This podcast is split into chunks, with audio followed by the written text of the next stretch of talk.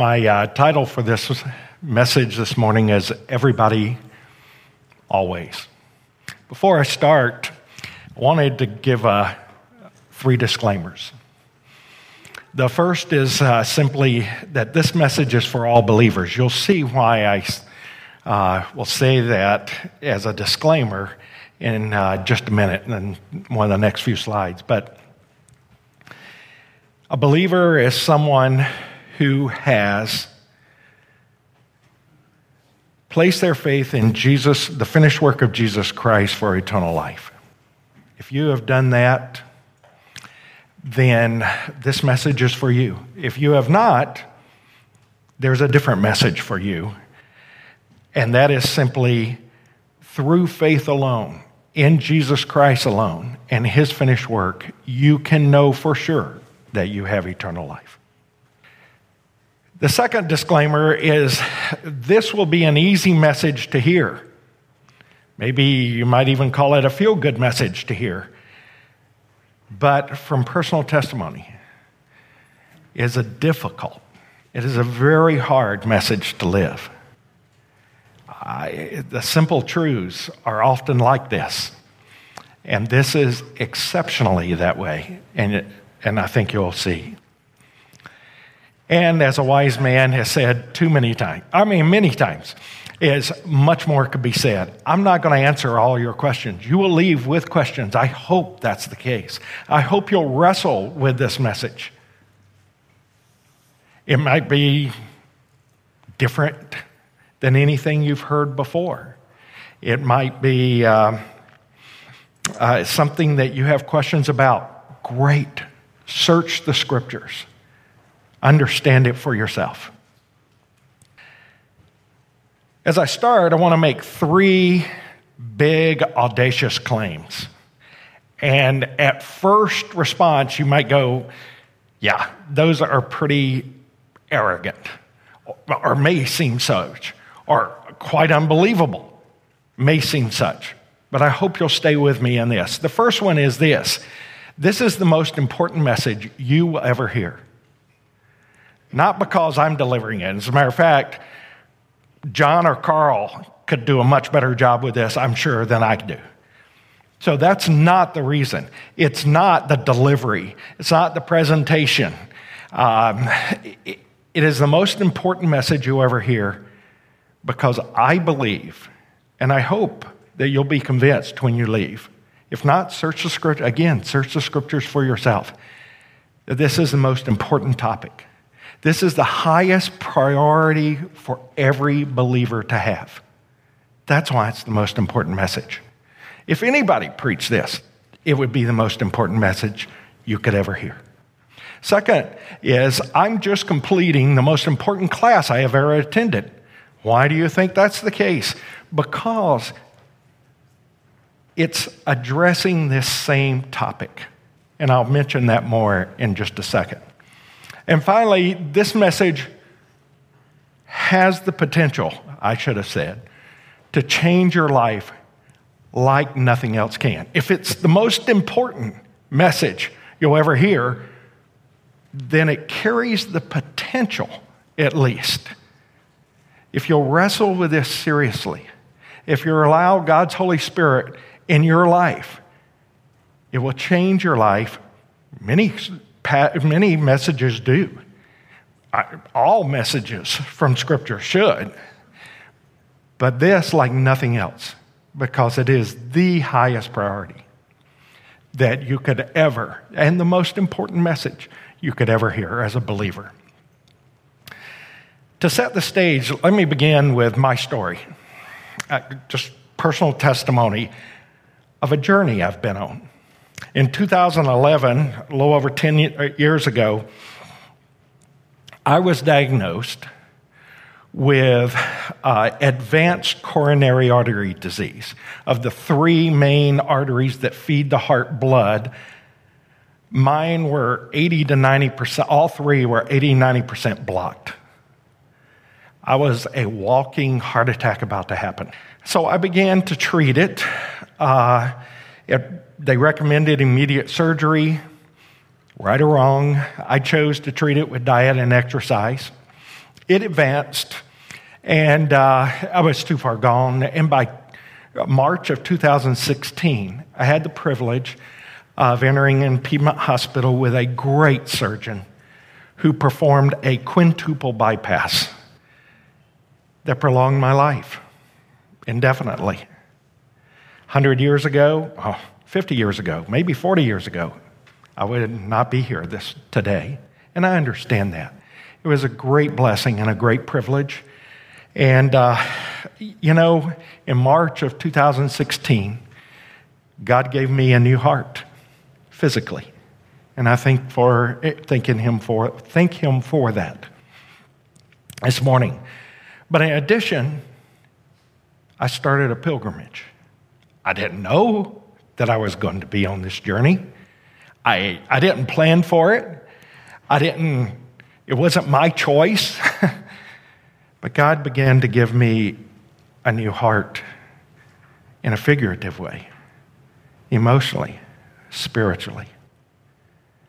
And that's what I want to share with you this morning. One of the things uh, in 2016, John Clark came as pastor of the church and he began a series in Romans. And I remember as he was going through Romans, he came to this, it's really the last or the, what would you call it? The conclu- not the concluding remarks, that begins in verse 11, but it's kind of the summary it's kind of like here's the overarching message. Here's what I want to summarize and conclude with. Here is the punchline, so to speak. And that's Romans, it's the par- short paragraph, Romans 8, 8, I mean, Romans 13, 8 through 10. And it simply goes like this Owe nothing to no one except to love one another. For the loving, for the one loving another, has fulfilled the law. Let me read that last two. For the one loving another has fulfilled the law. This is a common theme in the New, in the New Testament scriptures. And you know what? I have one of the things I didn't mention earlier. I've been a believer. I mean, I was raised in the church, I went to seminary. I've attended I was, I was trying to figure it out roughly. If I've been to all the Bible classes and teaching and sermons I've been through, it may be as many, I'm 64, it may be as many as 20,000 messages I have heard. And as dense as I am, I'd never seen this before. I understood and we'll talk more about this. Some of the things about believers and what Christ has accomplished in their life, but for the one loving another has fulfilled the law. I missed it. Let me go on. For all the commandments are completely summed up. I did a word study on that, uh, playing around with some of the Greek uh, education that I've got, whatever. Very unique word. It means all brought under one capstone. Here we bring everything to the pinnacle, everything else is subservient to this. All is completely, all of the commandments are completely summed up in this statement You shall love your neighbor as yourself. I don't know if that kind of takes you back or not, but it does me. You mean everything? If I was going to put one thing at the top of the pyramid that says, this is it, love your neighbor as yourself. Love does no harm to its neighbor. Accordingly, the fulfillment of the law, the completion, the finished work of the law is this is love. Several things, I don't know where I've got them in chronological order or not, but I was introduced to this book that I plagiarized today's uh, sermon title off of Everybody Always. Subtitled Becoming Love in a World Full of Setbacks and Difficult People. It's written by a guy named Bob Goff, who's an attorney and who uh, is a fairly, fa- I don't know where you've heard of him before. Um, he, he had a book before this called Love Does, and uh, uh, that was a bestseller. And uh, he, you know, not every book affects people the same way.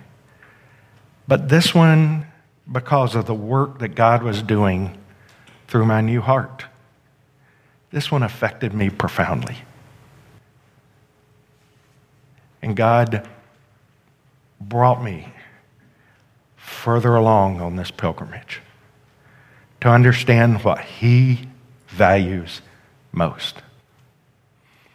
A little over two years ago, I preached a sermon here called The Greatest. I based it on 1 Corinthians 13 13. And now these three remain faith, hope, and love. If you're going to put those in priority, it would probably be that order. But the greatest of these is love.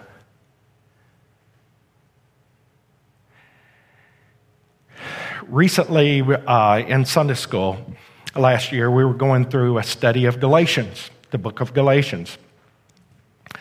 I, I don't know how many times, probably a dozen, maybe two, that I've read Galatians and I've even taught it and studied through it before, and I missed it. Has that ever happened to you? I missed something. And I was going through Galatians, and it hit me that Galatians 5:14, the entire law is con- accomplished in this one statement. And what would you expect Paul to have written to the Galatians? Love the Lord your God with all your heart, with all your soul, with all your might. That's what I would expect, right? The entire law is accomplished in this one statement love your neighbor as yourself. Why did he say that? I mean, it's under inspiration of the Holy Spirit. I understand that. It's because God inspired him, directed him. This is so that these become the very words of God. But to believers, in Galatians, free, believers, the argument is believers are freed from the law. The commandments, this is radical. Keep your seats. Don't run for the exits. You are no longer subject to the law. I'm sorry, it just doesn't apply to you. Because Christ completed, fulfilled all of the commandments. And He's left us that I'm going to argue this morning with one commandment. And that is love your neighbor as yourself. In September, as God was bringing me down this pilgrimage, let me back up one step. I was introduced to a uh, new DVD series called The Engagement Project. Some of you may have uh, uh, gone with us a few, uh, several years back uh, through what was called the Truth Project by a guy named Del Tackett. And uh, very interesting study, very well done. He came out through the pilgrimage God had led him on. I had no idea about this until it just got, I was looking at a possibility through a recommendation that somebody had said, hey, you know, Del Tackett did something else. Oh, really? And I found out that Del had been on a, t- a parallel course and a pilgrimage to understand the engagement project. I don't know why he really called it that. Well, I do know why he called it that, but it really addresses this subject to love everybody always. It it says the,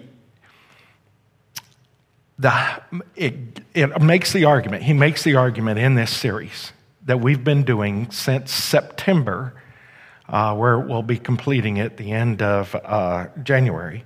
He makes the argument that the royal law, the law of Christ, is to love one another, and nothing else in the believer's life, life takes priority. Nothing else. And, and once again, God led me on this pilgrimage I've been on. And so I want to share with you this morning some scriptural principles about this whole topic and priority of loving everybody always. Three truths based upon from Scripture. And so I'm going to give you a bunch of scriptures. I'm going to go through this fairly quick. The first is based upon the creation of Christ. The second on the cross of Christ, and the third on the command of Christ. And that's where we're going with this message the creation of Christ. John 1 3. The reason why I call it the creation of Christ is John 1 3. John said in his introduction to his gospel, referring to Jesus, the Word, through him all things were made. Without him, nothing was made that has been made. That changes my perspective on creation. And so we come to the creation account. And in Genesis 1 26 through 27, so those two verses, and uh, chapter 2, verse 7, you have this.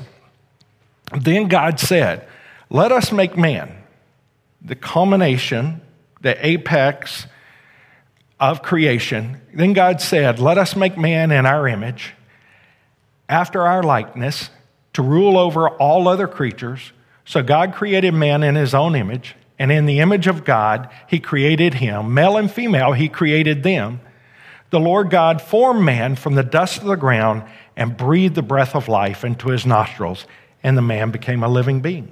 That's the entire creation account of man right there in those three verses, in those two chapters, at the introduction to the Bible that we have called Genesis, the book of Genesis. Three things that I want you to see here. There's in our image, mentioned three times, there's after our likeness, and God breathed the breath of life into his nostrils. And so there's the image of God, the likeness of God, and the breath of life. That is what we know about man from creation. That's what he possesses. The image of God, uh, the, the Hebrew word is pretty simple. It's any type of graven image, representation, or whatever. Well, we understand uh, the prohibition that God gave against idolatry and also against graven images and so on. That's one of the big ones. And, uh, and, and so we understand that.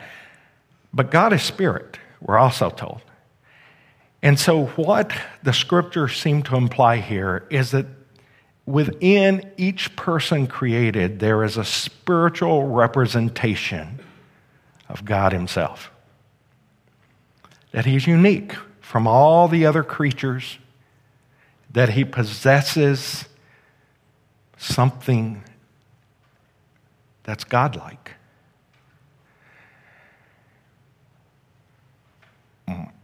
Immortality, in particular, and other traits like that that come from that. Everyone lives forever. Second thing is there's a likeness of God that is given in there. This is um, more, it's very similar word to, uh, or a, almost a synonym for um, image, but instead it refers, it has a more, um, uh, I lost my word, um, abstract uh, aspect to it. And, and in particular here, it's related to authority. So that just like the kings in the ancient Near East used to take images of themselves and put them throughout the kingdom. Why? So this is my territory. This is my dominion. And you know what? God chose to create man in his likeness so that everywhere you see a mortal, you see God saying, this world is actually mine. I have authority here because I've put my representation, I don't know, 50 of you, right here today. The last thing is the breath of life. This is only referred to, this particular Hebrew word is only referred to, to either God, the representation of God, or giving life to man, which you see here. And in Job 32 8, it refers to a spiritual understanding that man has. This, uh, in Proverbs 20, 27, a functioning conscience to make, to have ration and reason and so on. These godlike traits are only given to man. And when he breathed the breath of life into him, God animated him that he could respond to this God who created him.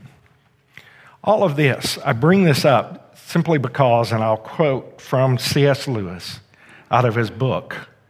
If you've ever tried to read C.S. Lewis, you know you can't read it once, and uh, you have to read it multiple times. But he has a book called he uh, had uh, called The Weight of Glory, and there's some really thought-provoking things about these people you're looking around that are mere mortals quote goes like this It may be possible for each to think too much of his own potential glory. It is hardly possible to think too often or too deeply about that of his neighbor. The load or weight or burden of my neighbor's glory should be laid daily on my back, a load so heavy that only humility can carry it, and the backs of the proud will be broken. There are no ordinary people. You have never talked to a mere mortal, but it is immortals whom we joke with, work with, marry, snub, and exploit. Our charity must be real and costly love, with deep feeling for the sins, despite, uh, in spite of which we love the sinner. No mere tolerance or indulgence, which parodies love, as flippancy parodies merriment. Your neighbor is the holiest object presented to your senses.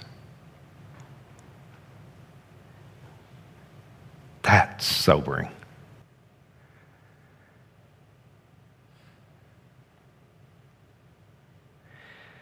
There's nothing more holy in the world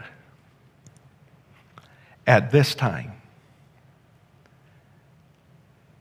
than look around.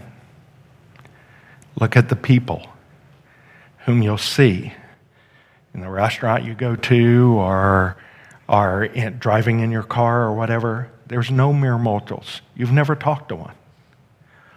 All possess the image, likeness, and breath of life of God Himself. Your neighbor is the holiest object presented to your senses. That's a game changer. If you took that seriously and you pondered that, go back, search the scriptures for yourself. If that is really, really true, it changes everything. It makes it, it's easy to understand, isn't it? You think that's difficult to apply? To see no matter what they do, who they are, that they're the holiest object that you'll ever encounter. And so we love everybody always because they're created in God's image. Second thing I want you to see is the cross of Christ, and there's three aspects I want us to see here is the extent of Christ's love, the exceptions to Christ's love, and the example of Christ's love. John 3:16 you're very familiar with said for God likewise loved the world so he gave his only begotten son in order that everybody who believes in him shall not perish but have eternal life. Who? Everybody. Who did Christ die for? John 2, 2, 1 John 2 2 says, Christ is the one who takes away all of our sins. Speaking to believers, of course, but not for all of ours only. What?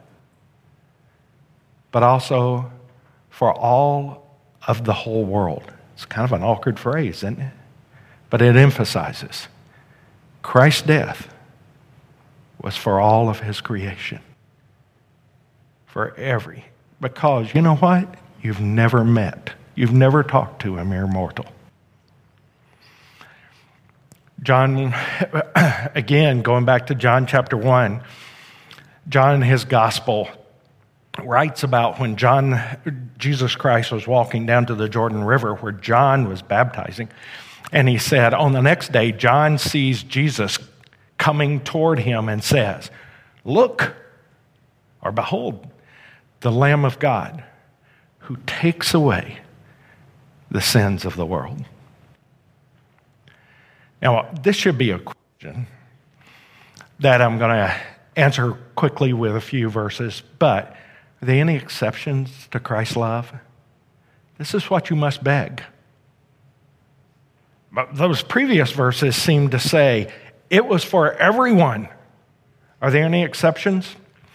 Isaiah 53 6 says, All we like sheep have gone astray. Everybody has turned his own way. We have turned, but God has laid upon him the punishment for us all. Romans 5 6 through 8. You see, at just the right time, when we were still powerless, Christ died for the ungodly. Wait, wait, wait, wait. I thought he only had died for the elect few. Very rarely will anyone die on behalf of an innocent person. Although, on behalf of a really good person, perhaps someone might have the courage to die. But God demonstrates his love to us that even while we were sinners, Christ died for us. 1 Peter 3:18 said because Christ also suffered once for all of our sins, the innocent for the righteous. No, for the guilty, so that he shall bring you to God. Everybody, always. The final in this is the example of Christ on the cross. 1 John 4 7 through 11 states, Beloved, let us love one another, for love comes from God. Everybody who loves has been born of God and knows God. Whoever does not love does not know God because God is love. This is how God showed his love among us. He sent his one and only Son into the world that we might live through him. This is love. Not that we love God, but that he loved us and sent his Son to take away all of our sins. Beloved, in the same way God loved us, we should likewise love one another. You have never met a mere mortal or talked to a mere mortal. Those you see around you, those you meet every day, are the holiest objects you will ever see will ever be presented to your senses. Christ created them as such. Christ died for them as such. There are no exceptions. And Christ has said, I did this, and this is your example. Love everybody always. The final thing I want us to look is the command of Christ. John 13, 34. A new commandment I give to you that you should love one another. Leviticus 19, 8. Doesn't it already say that? Is this a new commandment? Oh, you didn't complete the thought. Just as I have loved you, so also you should love one another. It's new because Christ Himself sets the example. This is my, John 15, 12. This is my commandment that you should love one another just as I have loved you. 1 John 3, 23. This is His commandment that we should believe in the name of his Son, Jesus Christ, and we should love one another just as he gave the command to us. This is the scriptural argument that God has laid on my heart through my pilgrimage. That the highest calling, the most important message in all of Scripture, is that you love everybody always.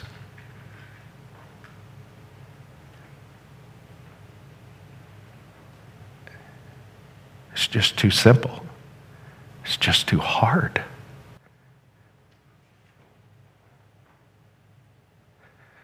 I want to leave you with three applications today. First is a little silly give everybody what they deserve. Always. If you could make one New Year's revolu- resolution, revolution, yeah, I guess it would be, it would be this give everybody what they deserve, always. Because you now have no excuse. Christ has left you as an example. He died for everyone. Everyone bears the image of God. He created it to be so. There are no mere mortals. Not everyone is lovely.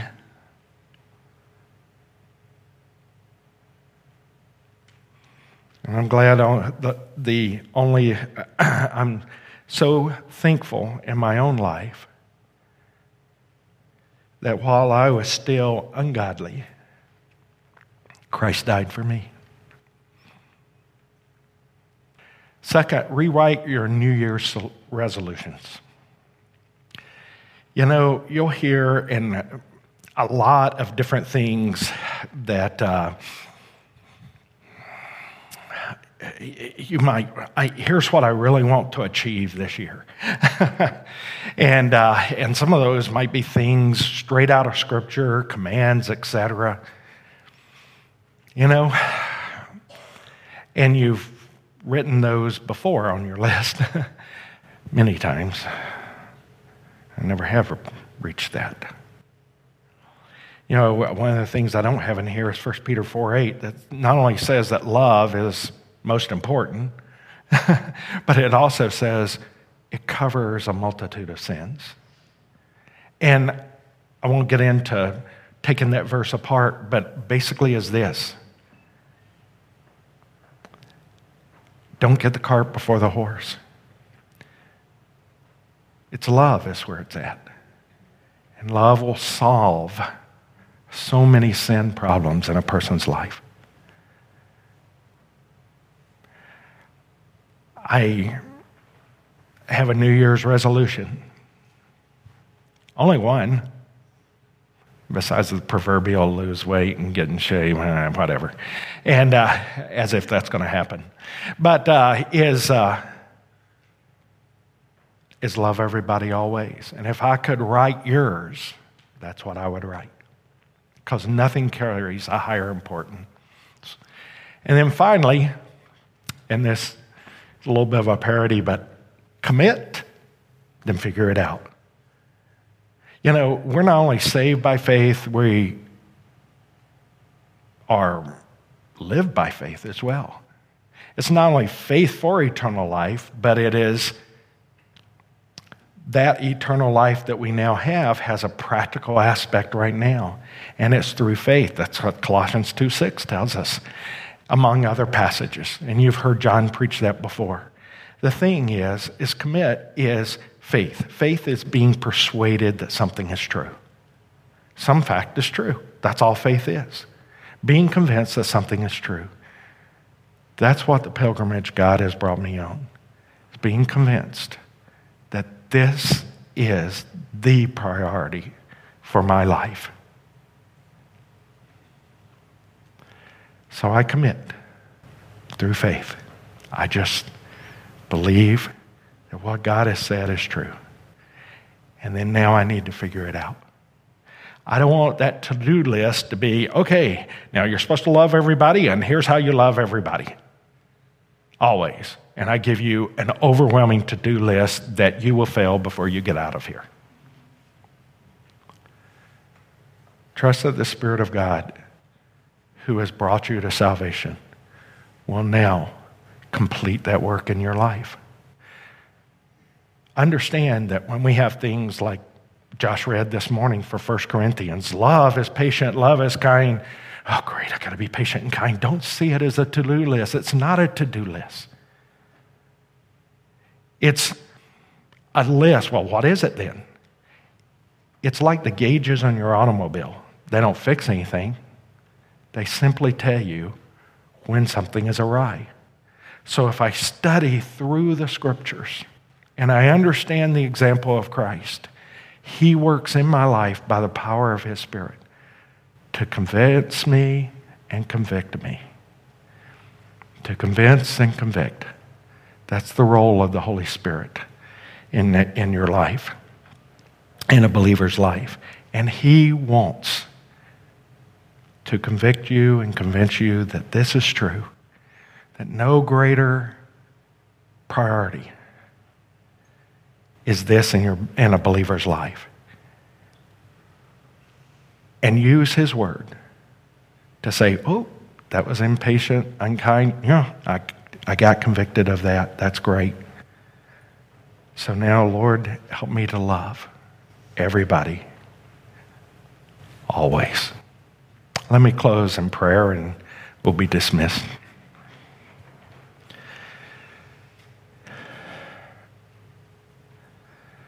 Gracious Lord, you are